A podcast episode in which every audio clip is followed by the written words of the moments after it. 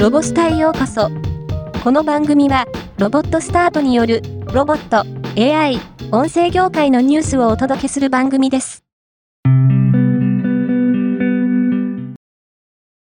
株式会社 NTT この級は、1月29日より、法人向け MR 遠隔作業支援ソリューション NTT XR リアルサポートの対応機種として、老舗スマートグラスメーカーであるビュージックス社製の M400 スマートグラスと M4000 スマートグラスを追加しました。また、ビュージックス M400、M4000 対応開始に伴い、リアルサポートとビュージックス M400 のセット価格にて販売を開始します。同セットで購入することで、最大約20%オフで提供可能です。同社は、今後も、リアルサポートをより使いやすく、様々なシーンで利用できるように改善を進めていくと述べています。ユニバーサルロボットは、顧客向けサービスの向上を目指し、カスタマーサクセスプログラムを開始したことを発表しました。このプログラムは、初めて、ユニバーサルロボットの共同ロボットを導入する新規ユーザーや導入済みの既存顧客に、最大限に活用できるよう支援するために新たに設立されました。カスタマーサクセスプログラムは無料で提供されます。水産業のための漁業者支援サービス、トリトンの保護を提供しているオーシャンソリューションテクノロジーは、内閣府の導きを利用した実証事業に採択。現在、準店長衛星システム導きを利用し、導きを利用した AI による漁業創業情報の自動作成の実証に取り組んでいます。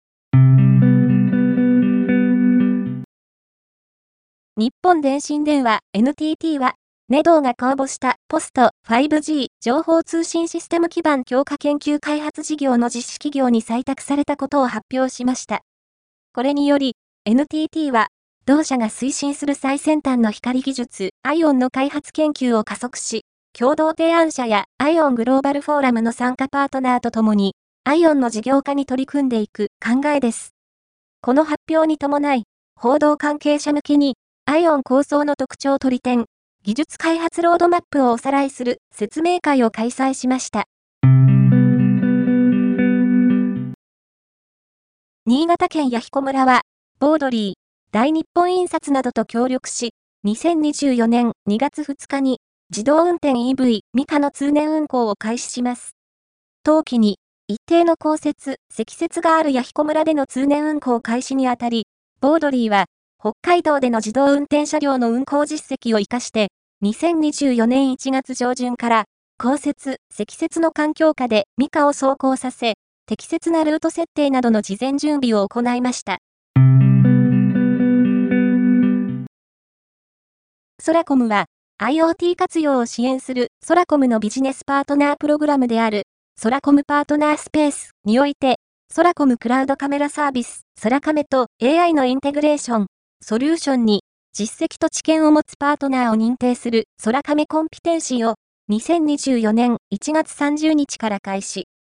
初回の認定パートナーとして AID、神戸デジタルラボ、ハピクロの3社が参画しました。ベネッセホールディングスとパーソルキャリアの合弁会社であるベネッセアイキャリアは生成 AI による自己 PR 作成支援サービス、自己 PR サポート AI ベータ版を2024年3月11日より提供を開始すると発表しました。AI から提案される自己分析のヒントを活用することで、学生にとっては自分一人では難しい強みを客観的に知ることや、将来活躍するイメージを持つことができるようになり、自分らしい自己 PR 文の作成をスタートさせることができるとしています。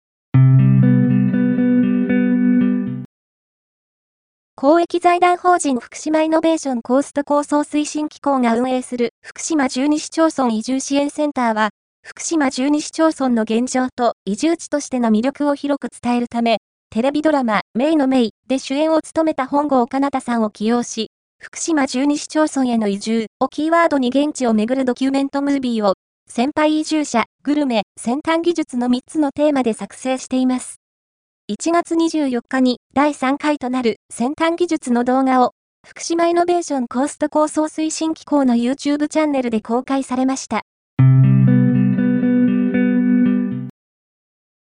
バンダイナムコグループの横断プロジェクトガンダムプロジェクトは2024札幌雪まつり大通り会場にガンダムシリーズとして初めて出展します。1月26日より公開の機動戦士ガンダムシード、フリーダムのプロモーションと、国内外の多くの人にガンダムシリーズを知ってもらうために、札幌雪まつり会期中、ライジングフリーダムガンダム雪像の展示と、フルラッピングされたブースにて、関連商品の物販と展示を実施します。今回のニュースは以上です。もっと詳しい情報を知りたい場合、ロボスタで検索してみてください。ではまたお会いしましょう。